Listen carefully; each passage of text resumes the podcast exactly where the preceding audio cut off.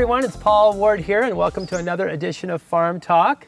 I'm very excited today. We are at All Dogs Rule in Fillmore, California, and our guest is one of the co owners, Russ Avison.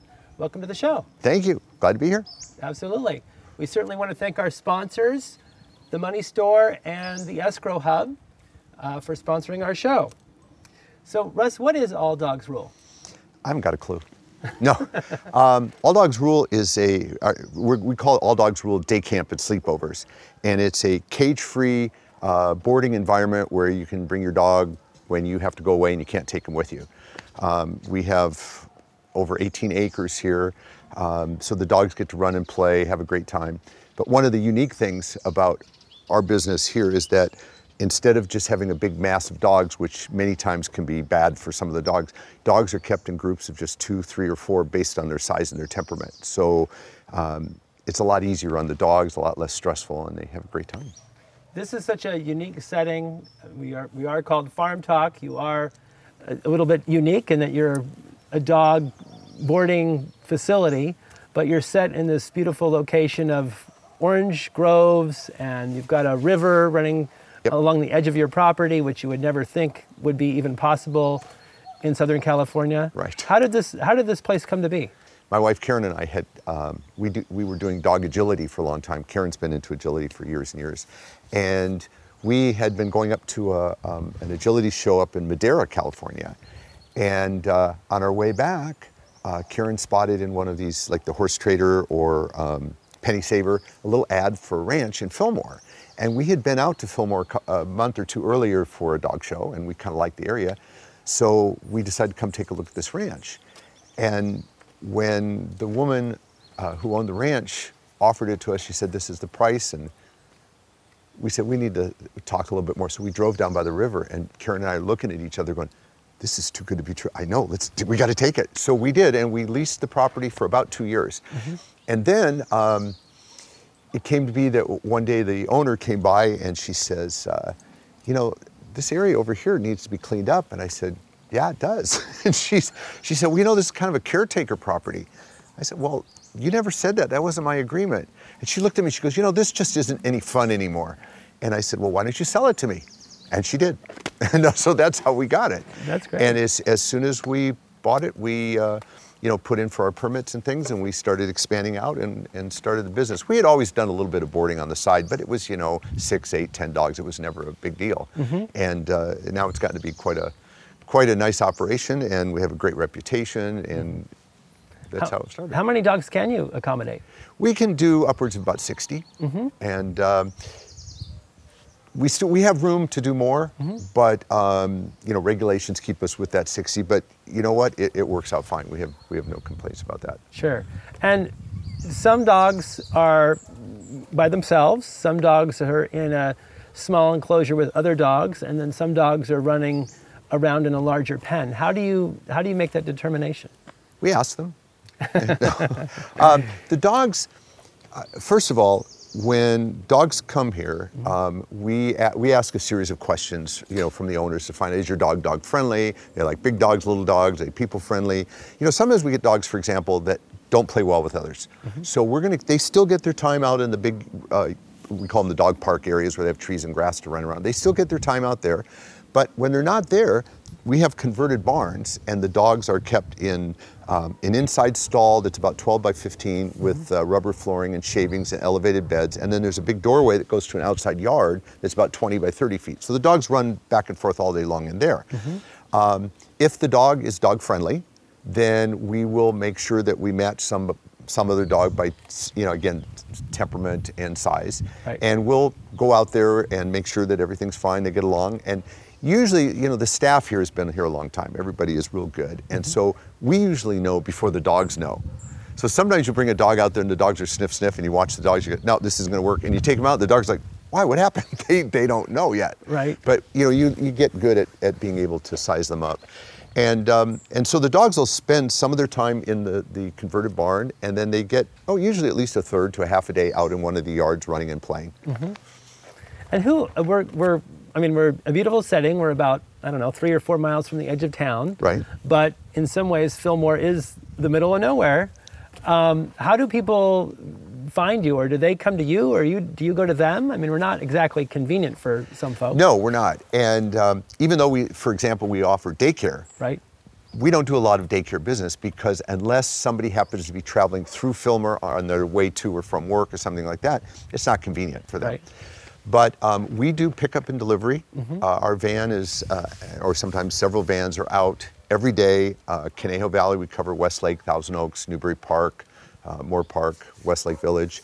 Um, we do, in fact, I know the van is out today picking up a dog in Glendale.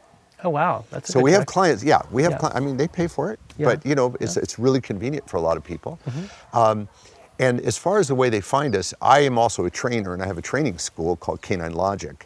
And uh, my classes are held primarily in the Conejo Valley. And so a lot of my students end up becoming customers here as well. Gotcha. So, and we've built our business entirely on word of mouth. Mm-hmm. We have never advertised.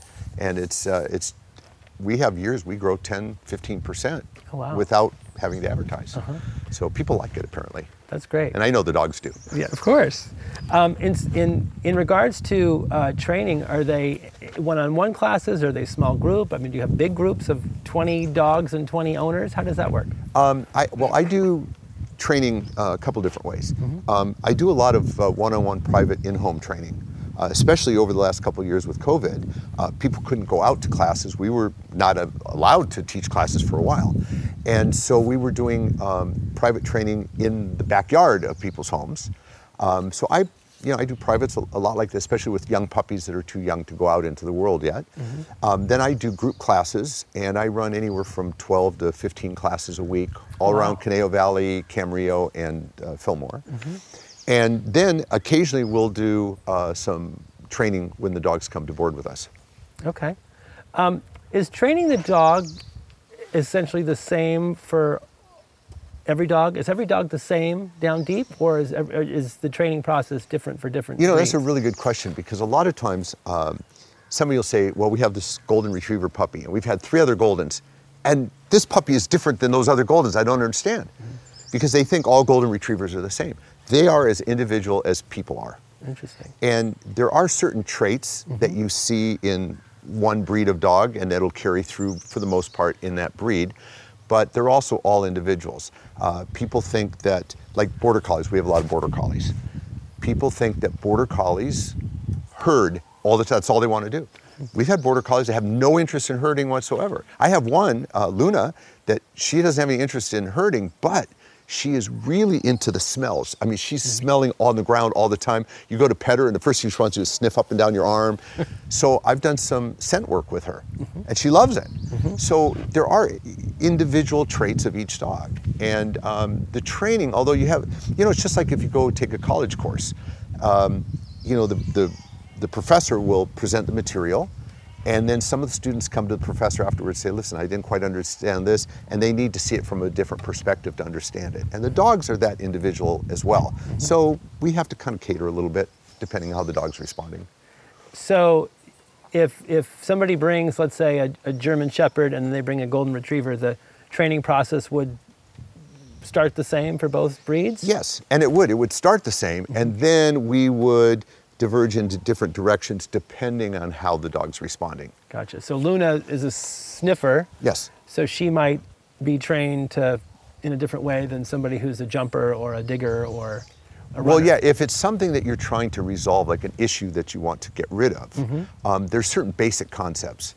Um, in fact, here's a great tip for everybody watching: is that all behavior has a consequence. Every single behavior has a consequence.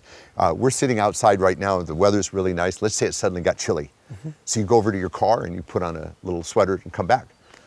The behavior was you put on a sweater. The consequence is you're warmer. Every behavior has a consequence. So if you have a dog giving you behavior that you don't like, find out what's in that behavior for the dog. And if the consequence is positive or pleasant, they'll repeat it. If it's not, Right. They'll stay away from it. And so you just find out what's in it and take that part of it away, and the dog will change their behavior. It's not really rocket science. It is science. Yep. But um, the tough part is figuring out, you know, why is my dog doing this? What's in it for him or her? Very cool. Yeah. A couple of questions came uh, to us. Do you train for um, search and rescue or for the or for TV commercials? Okay, good question. Um, I personally don't train for uh, like service animals um, or search and rescue. Uh, in fact, there is a search and rescue organization. It's called the National Search Dog Foundation, and they're located just about nine miles from here in Santa Paula. Um, and that's a very specialized type of training for dogs. Um, someone asked me, I used to do a show called Atomic Dog Radio, and we had uh, Wilma Melville on the show who runs and owns the Search Dog Foundation. And so she said, here's the way you tell if you have a dog that's good for search and rescue. If you go out in the backyard with your dog, you take a ball and throw it over the fence. And your dog runs over there and looks over the fence, and then after a couple minutes goes, and they want to do something else. That's not a search dog. If you throw the ball over the fence and the dog runs over the fence and sits there and stares, you go to bed at night, come out in the morning, and the dog's still sitting there staring. That's a good search and rescue dog. but um, that's very specialized. Um, service dog training, uh, that's very also very specialized, like uh, to help people who need assistance in uh, maneuvering or you know guide dogs for the blind, things like that. I've done a lot of work with those dogs uh, when the puppy raisers have, have them to bring them up to the point where they're ready to go into their specialized training. Um, and there's a lot of d- different disciplines for that. Um, I, I can train for uh, therapy dogs. There's a couple of organizations like uh, TDI, which is Therapy Dogs International. There's Create a Smile. Um, there's Love on a Leash. These are all therapy dog organizations, and I've trained a lot of dogs that, and then signed off for them to go into the to work for therapy.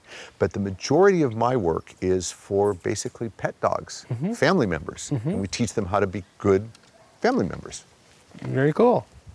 Um, what about, uh, have you done any commercial work or movie work or anything like that? Yeah, I've done a limited amount. Um, I've worked on some commercials and a TV show. Um, I did uh, like a PetSmart commercial with a dog, and um, well, I was actually I was a consultant on that on that one, and I, I did a Nintendo commercial with one of my dogs.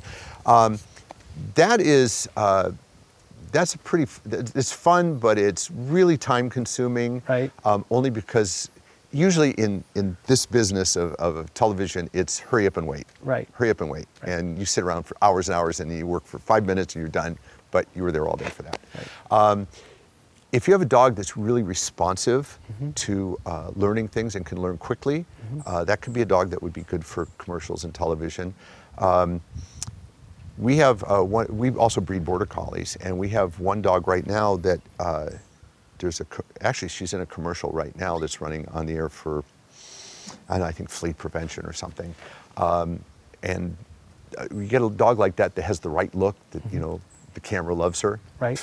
you can do lots of things with your dogs. And, and, you know, I mean, I've, I've, we've had dogs that have gone and done little commercials, you know, and you get paid 50 bucks. And we've done ones where you go and you work for an hour and you get $1,500. dollars So it just, it just varies. Right.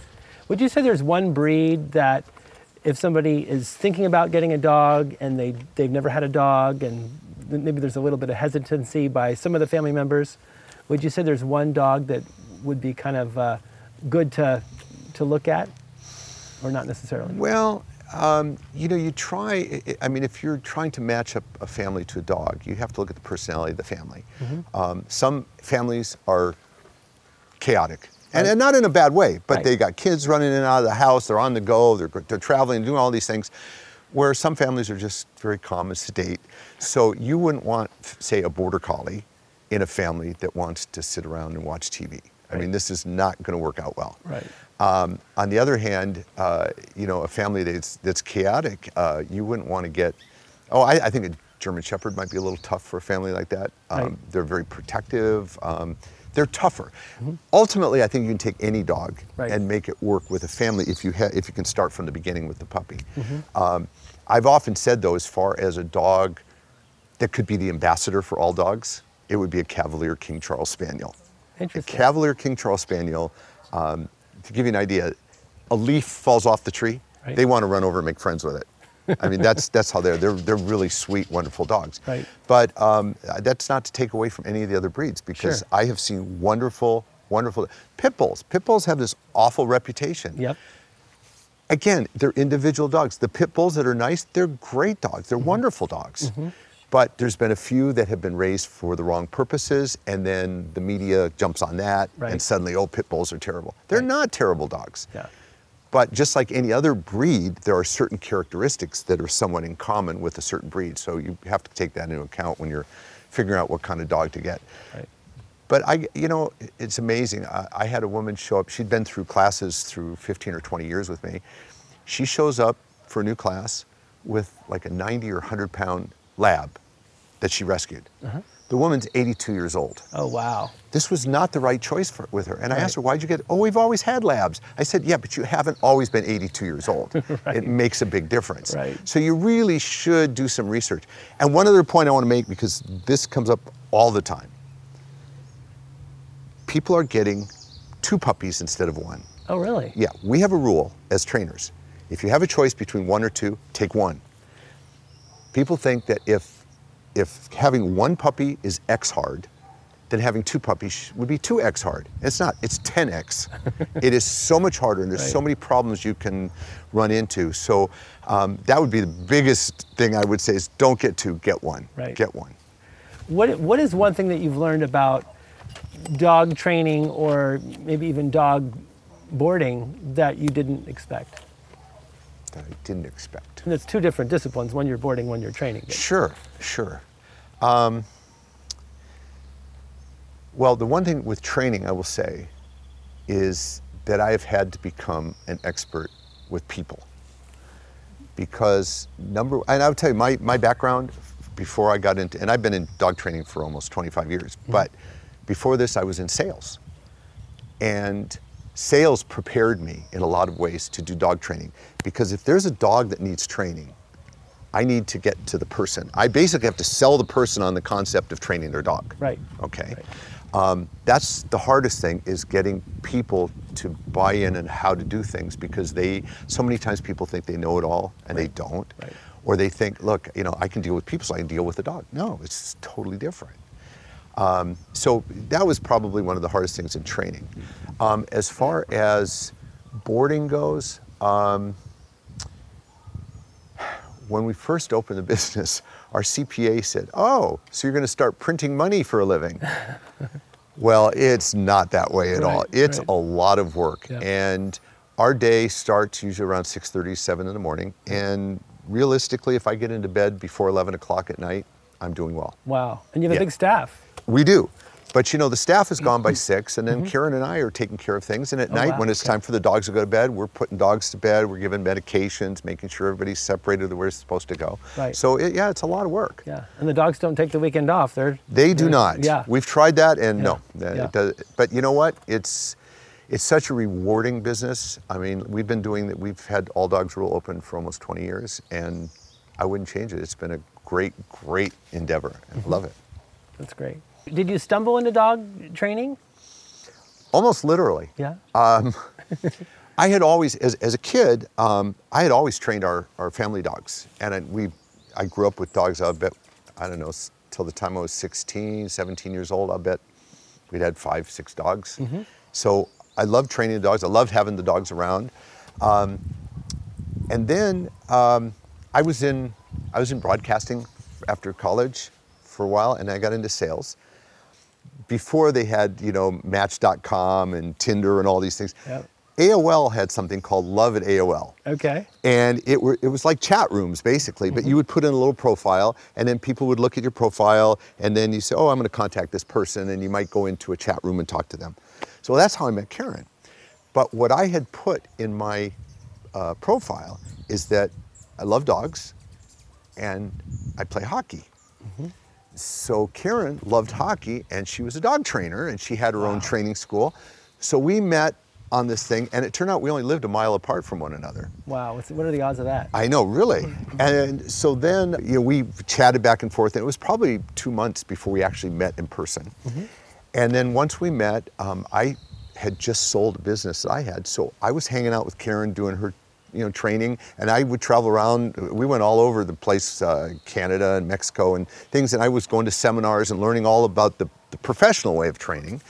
And um, finally, uh, we were at a show down in San Diego, and PetSmart had a, a booth set up. They were looking for trainers. Karen said, Why don't you go talk to them? Well, I did, and I got hired. And after about four months being a trainer with PetSmart, they elevated my position to train other trainers. I ended up going to their corporate offices and helping develop a training program for their stores. And I did that for a long time and I broke out on my own. And so it, it just happened that way. Right. Yeah. And it's, it's one of those things, you know, that it, it was just natural for me. Mm-hmm. It just, for some reason, it just makes sense. Yeah. Uh, and the way I understand, there's, um, there's a uh, behaviorist named Temple Grandin who, in her own right, is amazing. She's uh, autistic. And there was a movie about her. Yes, Yes. yeah, with Claire Danes, which is a great film. Yeah. But at any rate, Temple Grandin um, was helping cattle farms because what they were trying to do is get the cows to go up through the chutes into the slaughter place. Right. But one of the things they were always resistant. And so Temple Grandin had the ability to kind of see things from the perspective of the animals. And she told them how to change the way they moved the animals and how to change the chutes. Mm-hmm. And the animals were all comfortable in, in, in doing it because she saw it from a different perspective. Right. And I, I'm not saying that I'm anything like that, but I do kind of see things from the dog's perspective and I understand how they think. And it was kind of natural for me. So it's been easy. Interesting. Yeah. So why do people get dogs and not get them trained? It would it would seem like it would just be kind of a natural next step. You know, I've asked that question a lot. Um, the problem, I think, is that a lot of people growing up, they had a, a, family dog, and they never, you know, as kids, they never had to deal with the dog. So, Right. oh, we had a dog, and I guess we just get a dog. Right. Um, it's not that way at all. Um, first of all, the number one reason that dogs end up in shelters in this country is for misbehaving. Okay, poorly behaved dogs. I did not know that. The number one age that dogs are given up for at the shelters um, is two years old. Really? Yes. Wow, Because that's when they start to come into their own. They're really mature at that point. So, um, you know, with dogs, it's not about do you have a good dog or a bad dog. It's do you know how to communicate with your dog. And all day long, people are talking in human, and dogs are listening in dog, and this just doesn't match. Right. And so, really training, when I train uh, dogs, I'm not really training the dog as much as I'm training the person on how to communicate with their dog so the dog understands what they want. Most people know what they want their dog to do. Right. They just don't know how to get it across to them. They need to communicate in dog. Correct. And the other part of it too is that there's a guy that I've seen out at this park. He's got a yellow lab and he's going through the park every Saturday, right? And he's got two hands on the leash and the dog is dragging him through the park, you know, and he's and I always say, "Hey, how's that walk coming?" And he's like, "Oh, it's going to get better." No, it's not. Right. Because that dog already knows his job. Yep. You clip the leash on me on Saturday morning and I drag you through the park. And why should the dog change? He's getting exactly what he wants. Mm-hmm. There's a saying, and I heard this is from an old baseball player. And he said, If you always do what you've always done, you'll always get what you always got. the dog isn't going to change their behavior until you change. But when you change things, you can do anything you want with your dog. I mean, my dogs are, when we're done here, mm-hmm. my, my dogs are going to wash my car for me. No. but I mean, really, it, it's, it's pretty amazing. You have a dog that, that every time the doorbell rings, they run to the bar, front door and they're barking and jumping, and you're trying to, hold on for a minute, you're trying to pull your dog back. If you continue that routine, it will never change. I train people a lot with their dogs that when someone knocks at the front door, the dog runs to the front door, they might bark. As soon as the person gets to the front door, the dog runs over and lays down on their pad and watches while you open the door to see what's going on. Not hard to train. Right. But most people don't know how to do that. Sure. And you know, training classes are not expensive. Right. Privately, yeah, I'm a little more money for that, but it's okay. I mean, it, you're going to have a dog hopefully for 15, 18, 20 years.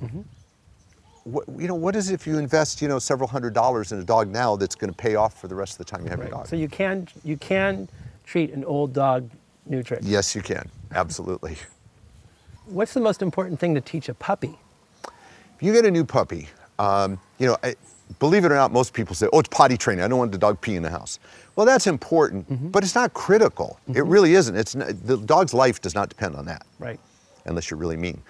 But the most important things to teach a puppy is number one, that you are the most important thing in the puppy's life. That puppy should want to focus on you all the time. Mm-hmm. Number two, you want a very reliable recall. When you call your puppy, they should come to you because you may have the option at some time to call your dog and call them out of harm's way. You might save their life by having Right. a reliable recall. And stay is an also, also a very important behavior to have. Mm-hmm. You know, if you've got stuff going on and you you know there's things that you don't want your dog getting to sit, stay, and they should stay. Mm-hmm. And I will also point out we didn't mention this, but it's really important. There's two basic philosophies on training. There is aversive training and there's positive reinforcement. I'm a positive reinforcement trainer. I don't use choke chains, I don't use pinch collars, I don't use electric collars, mm-hmm. ever. There are lots of people. You get a golden retriever, and I guarantee there is going to be somebody that's going to come along to you, a well meaning friend or relative or neighbor, and they're going to say, you know what, you need to put a choke chain on that dog. You need to correct that dog. No, you don't. Mm-hmm. You need to train him. Mm-hmm. Um, everything I do is positive reinforcement. You show the dog where the payoff behaviors are, they gravitate toward those all the time. It's easy. Why do you think people love their dog so much? I have actually a really good answer for that because we, we discuss this, especially when you lose a dog. And I think that sometimes when you lose a dog, it's worse than losing a person. And I'm not comparing people to dogs in that respect, Sure. but the way you feel about it. And I think it is uh, okay, you're married, right? Yep. Okay, you love your wife? Do? Okay, but I guarantee that there are some things that your wife does that you think to yourself, I just wish she'd knock that crap off. No comment? Right. Okay. There you go. um, because we all have our agendas. Sure. Okay. It doesn't mean you don't love your wife, but you know, and she ha- thinks those things about you too. of There's certain things that I wish you wouldn't do that. With dogs, they're just there. They have no hidden agendas. They are there all the time. Whether you yell at them, they're there for you all the time. And so when they pass, I think it really is. It's deeper in your heart. Mm-hmm. And I think that's why we love our dogs because they're just there for us. They're there in the moment. Yeah. And, and in fact, that's a really good point because dogs live in the moment. Yeah. They don't worry about stuff over here that happened 20 minutes ago. They don't think about what's going to happen in an hour. Right. They just know that we're here, I'm with you, and life is good. Very cool.